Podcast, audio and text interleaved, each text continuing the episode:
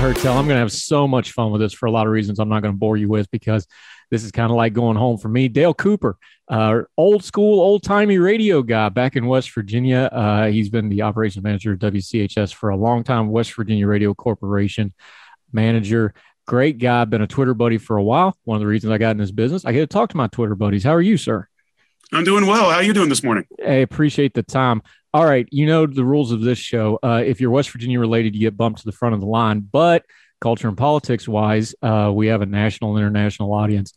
West Virginia been all over the news for the last year. Uh, they've read my writings on things like Joe Manchin and the caterwauling out of Washington about our great state. But what is your opinion? What is your perspective there? The perspective of West Virginians, because once again, we have the national media looking at West Virginia, and sometimes that doesn't match up to how West Virginia sees itself looking back out.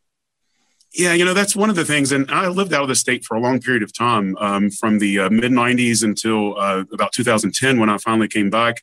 And um, living out of the state, as I'm sure that you found, there's there's a lot of um, um a lot of stereotypes that we assume living here that people have of us, which isn't necessarily true. I, I think that a lot of times we think that people think about us when they don't. I don't think that the passive um, thought of West Virginia is anything necessarily negative. It's when things come into the to the spotlight, and if it has a negative connotation, that um, you see that that happens from time to time when it when it comes from the media standpoint. When I as an example, and this isn't have doesn't have anything to do with the national political level with like Manchin and so forth, but with uh, Justice's uh, delayed State of the Union address or State of the State address he gave the other night. He had the thing with the baby dog that he did that got a lot of traction, and of course that's the thing that gets West Virginia into the national media. You know, it's nothing else that goes on. It's this stupid thing with the governor that happens. Whatever you think of the governor, it was a stunt thing to do, and it, it was a point from him to do a stunt. I don't really care about that one way or the other, but buddies that I have that I hardly ever talk to, you know. Um, uh, group text that I have, buddies that I talk sports with and stuff like that, but not all the time. A couple times a year or something like that. That I that I uh, were, was friends with out of state. I had people get a hold of me that day that I hadn't talked to in months. It was like, "What's up with the dog? What's up with your governor?" It's like I haven't talked to these guys in forever, and suddenly it's this that that triggers them to contact me. And I thought that that was probably a pretty good. Um, a pretty good idea of how things go as far as media um, as West Virginia is considered outside of the state and how we see ourselves. Because I think we have a really good media inside the state of West Virginia. Our politicians inside the state of West Virginia, unfortunately, treat the media like the national media. Um, they want that same war in West Virginia that's at the national front, although there's probably not as much difference between your average West Virginians on the left and right as there are, you know, on the national level from uh, left to right. Um, as far as like with uh, with Joe goes and uh, Senator Manchin, I've interviewed him I don't know, half a dozen times or something like that. And um, Joe is um, possibly the best politician that I've ever met. Doesn't mean that I necessarily agree or like him or anything else. He's just really good at being a politician.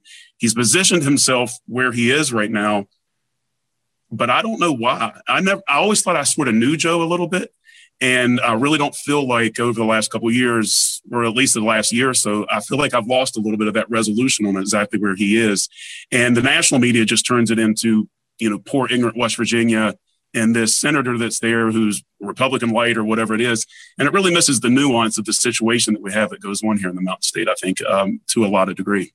Yeah. And I think one of the reasons I want to talk to you because you are a media guy, but you do more local and state level media we we've had the stats on. I've had journal. This is true in journalism too, not just meet, print media and radio media. The nationalization of news has really changed how people perceive everything. We don't have the local media we used to have. We don't have the community media we used to have. I think this is a great loss for a lot of us. And I, do, I think we're just now realizing it in the way everything gets nationalized. And that's a perfect example where people are just getting kind of the caricatured stories. Not that we're not used to that as West Virginians, but you miss the real stories like, hey, here's a state that looks like it's ruby red on all those election maps, but is really, really nuanced. And there's a lot of cross ideological lines on things like environmental concerns and other things that don't fall under strict lines. You miss the actual stories, don't you? Yeah, absolutely. I mean, for example, um, you know, calling West Virginia Ruby Red State is is true, and there's no question. However, um, in the 2016 presidential prom, um, uh, the primaries, Bernie Sanders was actually very popular here. Um, um, and part of that was cause of dislike for, for Hillary Clinton, of course. But there is a, a, movement of that sort of a workers' movement that's here that you see usually among younger uh, folks of of, uh, of working age that, that kind of see things. But an example I was thinking about after we kind of had a, a top level discussion about this is I was thinking about how cable news has changed so much about what we see. And anytime that you take like a 24 hour news cycle and you try to cram all the news in that, that's going to be a problem. But it's even worse than that when you think about it from the dynamic of local national perspectives. If I do a local show that's that's that's if I do a 3-hour local show at some point and I want to put in a variety of things, not just news, but if I want to put in um, human interest stories, sports, and different things like that. The, the show that I actually do during uh, the statewide show that I do during the afternoons hotline kind of does that.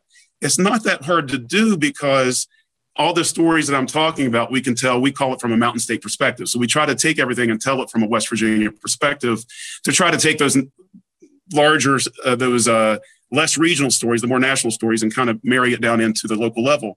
The problem that you get with like cable news is you either have you have to keep on recycling the stuff that matters on the national level. You can't do a human interest story about the charity that's down the street because the charity that's down the street from wherever your national headquarters is isn't the charity that's down the street from whoever's watching it on the other side of the country.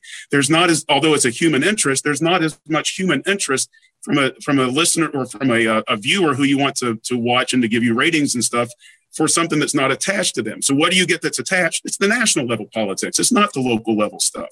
So all of the the, the 24 hour cable news services, they just pile in all the national level stuff. There's nothing local level that's on there. We've even stopped doing the human interest stuff. I remember when CNN first became a thing, most of it was not punditry. It was somebody anchoring news stories, going to different locations, talking about the stories. They would go on the locations, they would present the facts, then they would move on to the other story. Now it's all national level stuff, usually political. I mean, they, they, they come out of Washington. I mean, why does it even have to, everything have to be out of Washington? But they come out of Washington, everything has to be a national level story. And um, we lose all of that local resolution. And then what do we do at the local level? We mirror it you know we lose a lot of the local and the low, uh, uh, the human interest and the local level stuff the local sports coaches and anything along those lines because we're all into the the national political scene and we're painting everything in that same ideology. And i think we just really lose the local resolution on that. Even blurring between conservative and liberal i think that that is much less pronounced at the local level than it is at the national. And the reason for that is, and we've talked about this before, talking to Dale Cooper, our buddy from uh, West Virginia Radio Corporation, WCHS, every day you can catch him doing various things. When you're in a community and you have to sit in a school board meeting or you have to sit in a county commission meeting or you have to politic amongst the friends in your community, you're going to act one way. But when it's just somebody on TV in Washington or New York and you're throwing rocks at the TV or you're just sending a Facebook post, you get to be more vitriolic. You don't have to have those standards on you. And people kind of tend to lose their humanity and their othering a little bit. Problem is, you do that long enough, it starts seeping back into your real life too, doesn't it? And I think that's exactly what we're seeing happen. I think we're seeing it happen everywhere. I think we're seeing it happen from um, and maybe this is just the old man get off my lawn things, but uh, just civil society driving has seemed to de- degrade in the last five or seven years. You know, uh, um, uh, people seem to be more out for themselves and those types of things. Uh, normal interactions in grocery stores and stuff. I mean, of course, we've seen this with the mask, anti-mask stuff, but it's gotten worse on other things too. Just people being mad at other people for either having different opinions, different life experiences, and nobody understanding that my life experience and your life experience are two different things that could lead us to having two different opinions that from our perspectives are completely legitimate. Um, it doesn't mean that you or i are necessarily wrong. It means there could be different ways to get to the same point. None of that is anything that's ever talked about at all anymore. It's all about uh, painting into the to your side of the culture. And, and in, in west virginia unfortunately we're doing that so much at our at our political level there and and right now the, the state is is is very heavily on the red side of things as far as the letters beside folks' names that have been elected. But if you look historically at the folks that are getting elected, generally it's the same families. Maybe they've changed political identification over the last couple decades, but we're electing the same people that are doing the same things. And there, and for some reason or another, and this is happening in all states, it's not just West Virginia, at the state level, they're determined to turn it into a national political surf, uh, circus. One article gets published in a newspaper that's somewhat critical, fairly heavy on facts. I mean, something there that you should refute fact based, but instead it's just maligning the media, all the media. I mean, there's there's not only in there's in other states, but it's even been taken up in places in West Virginia. Should the should the media be um, limited in some aspects? And there's no reason to be at war against the West Virginia media. It's just accountability. If you don't want to answer the questions, you don't have to necessarily answer the questions, but to immediately take somebody that's trying to hold you accountable, even from a point of of they don't know. Here's a question that I surfaced. So here's the question that I would like to answer you. It's not an aha question. It's just a question well, we're not answering that question because it's from the liberal media. Or what does the media know about this? That is completely voiding any chance that you have at holding people responsible for their actions in the public. If you're able to just to take one of the oversights of that and saying, that's just uh, way too political, we're not going to deal with that. What are we left with as far as oversight goes? Yeah, talking to Dale Cooper, our buddy in West Virginia on Heard Tell. When we come back, we're going to delve more into that. He's an inside media guy. We don't like to just talk about the nebulous media. We're going to talk about the actual business model and how that affects things. Uh, talk a little bit more about that West Virginia media. They've always punched above their weight. Why is that? We'll get into all that with Dale Cooper right after this.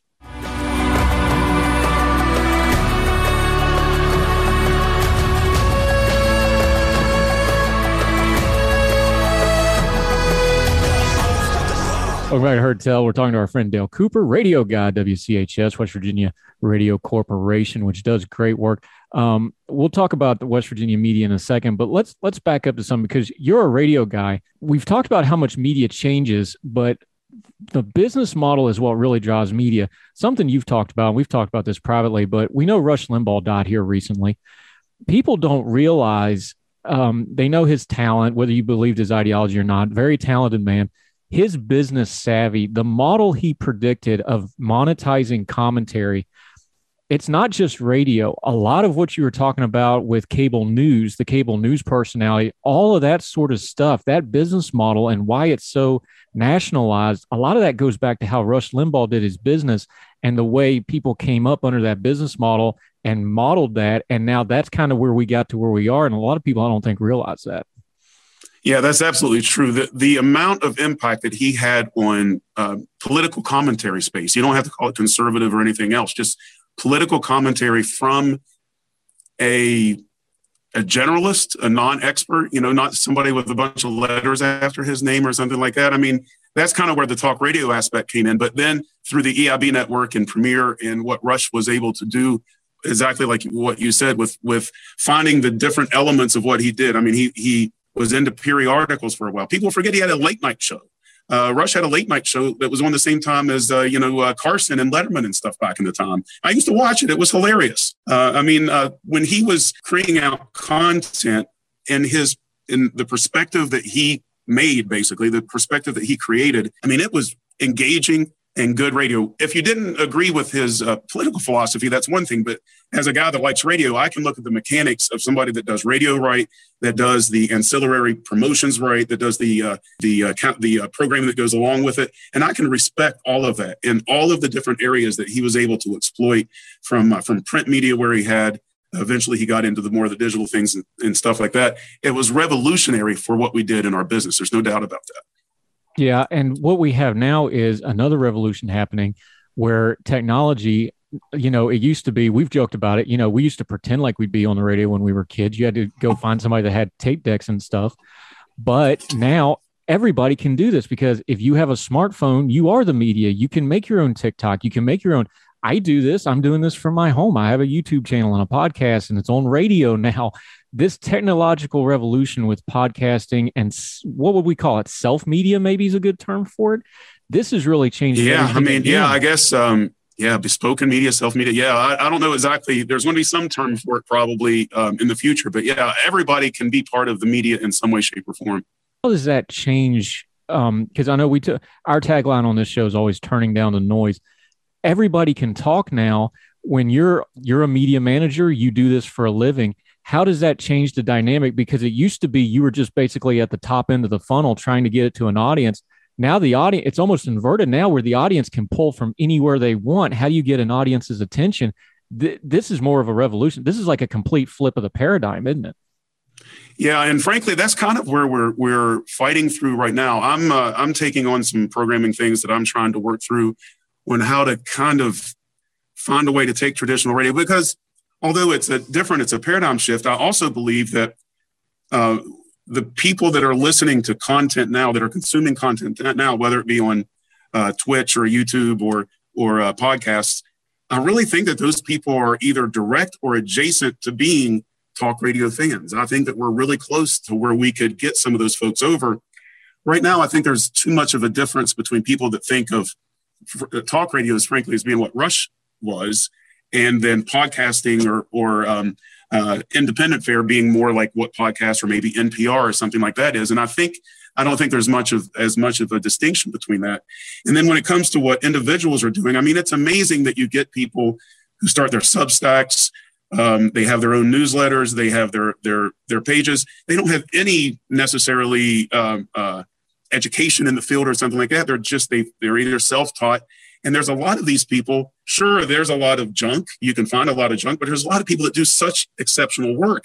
And I think as professional broadcasters, we have to find a way to either invite them into the fold or adopt some of the styles it is that they're doing in order to stay relevant because people are going to be consuming more of that type of con- content than what we consider to be the professionally produced content. I don't know that uh, that uh, there's going to be much of a market for that in five years. No, because what it is is I think people want real. And when things went nationalized, there's a lot of co- you know everybody copycats everybody. We all we all do that. But that national, it's just it gets to be so much sameness that people just want something different. Uh, let, let's loop back to where we started because I always want to talk West Virginia with folks. But I've said it for years, and you mentioned it without having to be prompted. West Virginia has always had media that punches above its weight. They've had excellent media. Um, the Charleston Gazette had a Pulitzer in recent memory. Um, WCHS, the news station, Metro News has always been good. What is it about West Virginia media? Why they're so good? Is it out of necessity because it's kind of all we got? Because it it went from one dominant party to the other dominant party. Uh, there's been all kinds of government accountability issues. Is it just people wanting to know what's going on? Why is the media in West Virginia so good when, by all accounts, it probably doesn't have any right to be as good as it is? I'll take a swing of that just from my perspective here in in Charleston and uh, being the program director for WCHS, um, as far as swinging out of the out of your uh, your market, uh, CHS has twenty some Marconis, I think, uh, a bunch of Murrows. Um, on the national level, not just coverage.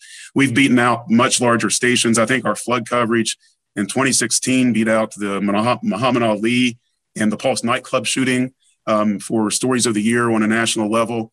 Um, and that's not so much to brag as it is.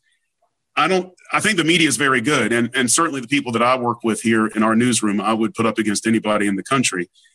But but I think that in West Virginia, with it being such a small state, relatively speaking, and with the uh, impact points being fairly condensed mostly to Charleston. I think the reason that you get media that does a pretty good job here is there's less uh, hills that you have to defend or there's less places that you have to go to for the story. If you can stack pretty well in Charleston, you know, most of our national or statewide news, although uh, uh Metro News is the statewide network that is officially ran out of Morgantown, all of our statewide news is really generated here in Charleston, and the Charleston reporters that uh, that do that are the ones that that put that together. And I think that that's because you know obviously being focused here in Charleston, and that's where all the stories come from. So if you're canny and you have good reporters that you can staff, you can actually focus in on just a, a relatively limited regional area and uh, and develop a really good news network and I think uh, and and and surface some really good stories. And I think that's one of the reasons um, and we just attract i think we attract a lot of people that that want to get a little bit uh, into the muck a little bit because covering west virginia um, as a journalist and getting into all the things that has to do with energy and poverty and drug addiction and stuff like that it's kind of a dirty business. I don't mean unethical i just mean it's not the most comfortable stories. And i think we have some people that uh, that are willing to tackle those stories. And it's very interesting that people for all the stereotypes and all the hillbilly jokes and we've heard them all almost all the relative issues uh, on a national and even international level all those issues are right there in West Virginia. We've got poverty. We're ground zero for the epi- opioid epidemic. You want to talk energy and environment? We're ground zero for all that. Government programming, things like the Build Back Better, infrastructure, you name the story, West Virginia has a little bit of a microcosm to it in a relatable way. Um, just to put a bow on this before we had to let Dale Cooper go back to doing his day job. The thing about West Virginia that always uh, grabs me, whether I'm telling a story or explaining to somebody else, is the people. You talked about the media one of the reasons they have such great stories, though, the people of West Virginia, you've left, you've come back. I've been back and forth. I'm trying to get back here, hopefully in the next few years again, full time. My family's all there. What is it about the people of West Virginia that makes it so compelling in all these stories? I really think that that is, um, at its core, I think West Virginia, whether you're you're looking in in the communities that have been ravaged by drugs, uh, industry leaving, whatever it might be, you're looking at uh, the the urban communities where there's problems with with crime or drugs, um, and whether that be uh, uh, majority white or minority black or whatever it is. I think the one thing that we get in West Virginia because we're kind of a small state, everybody within communities knows each other um, to a large degree. I think what makes the stories here so compelling is because it's such a at a, such a human level um, within a relatively small um, uh, slice of the state. You see the spectrum of life. You can see from from uh, you know the wealth living in opulence all the way to um, relatively rural areas. I mean, I live in Charleston. Obviously, my mom lives in a little town called Bomont that's near Clendenin. It's a 45 minute drive. She doesn't have cell, cell phone service. The only internet service she has is satellite service.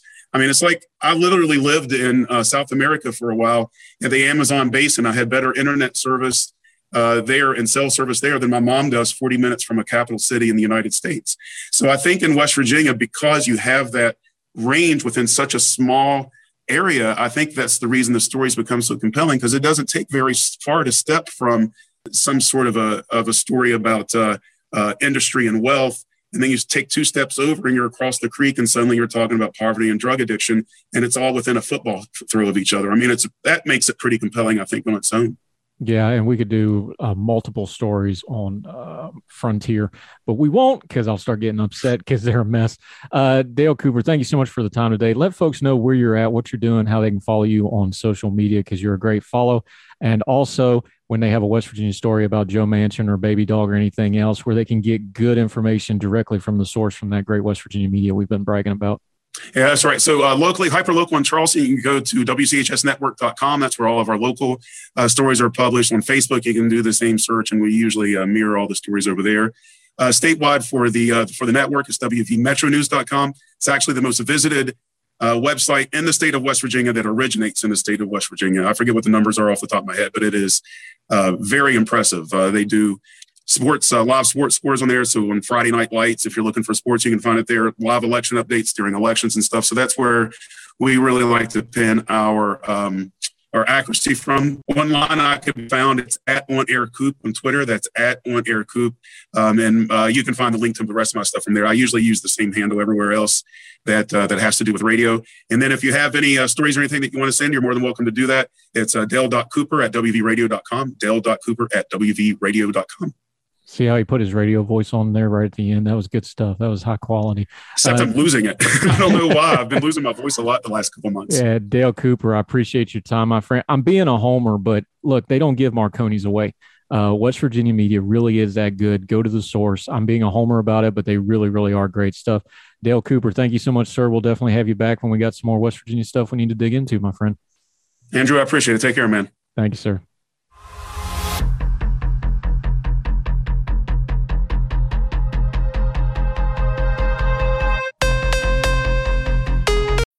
When you need mealtime inspiration, it's worth shopping Kroger, where you'll find over 30,000 mouthwatering choices that excite your inner foodie. And no matter what tasty choice you make, you'll enjoy our everyday low prices, plus extra ways to save, like digital coupons worth over $600 each week. You can also save up to $1 off per gallon at the pump with fuel points. More savings and more inspiring flavors make shopping Kroger worth it every time. Kroger, fresh for everyone. Fuel restrictions apply.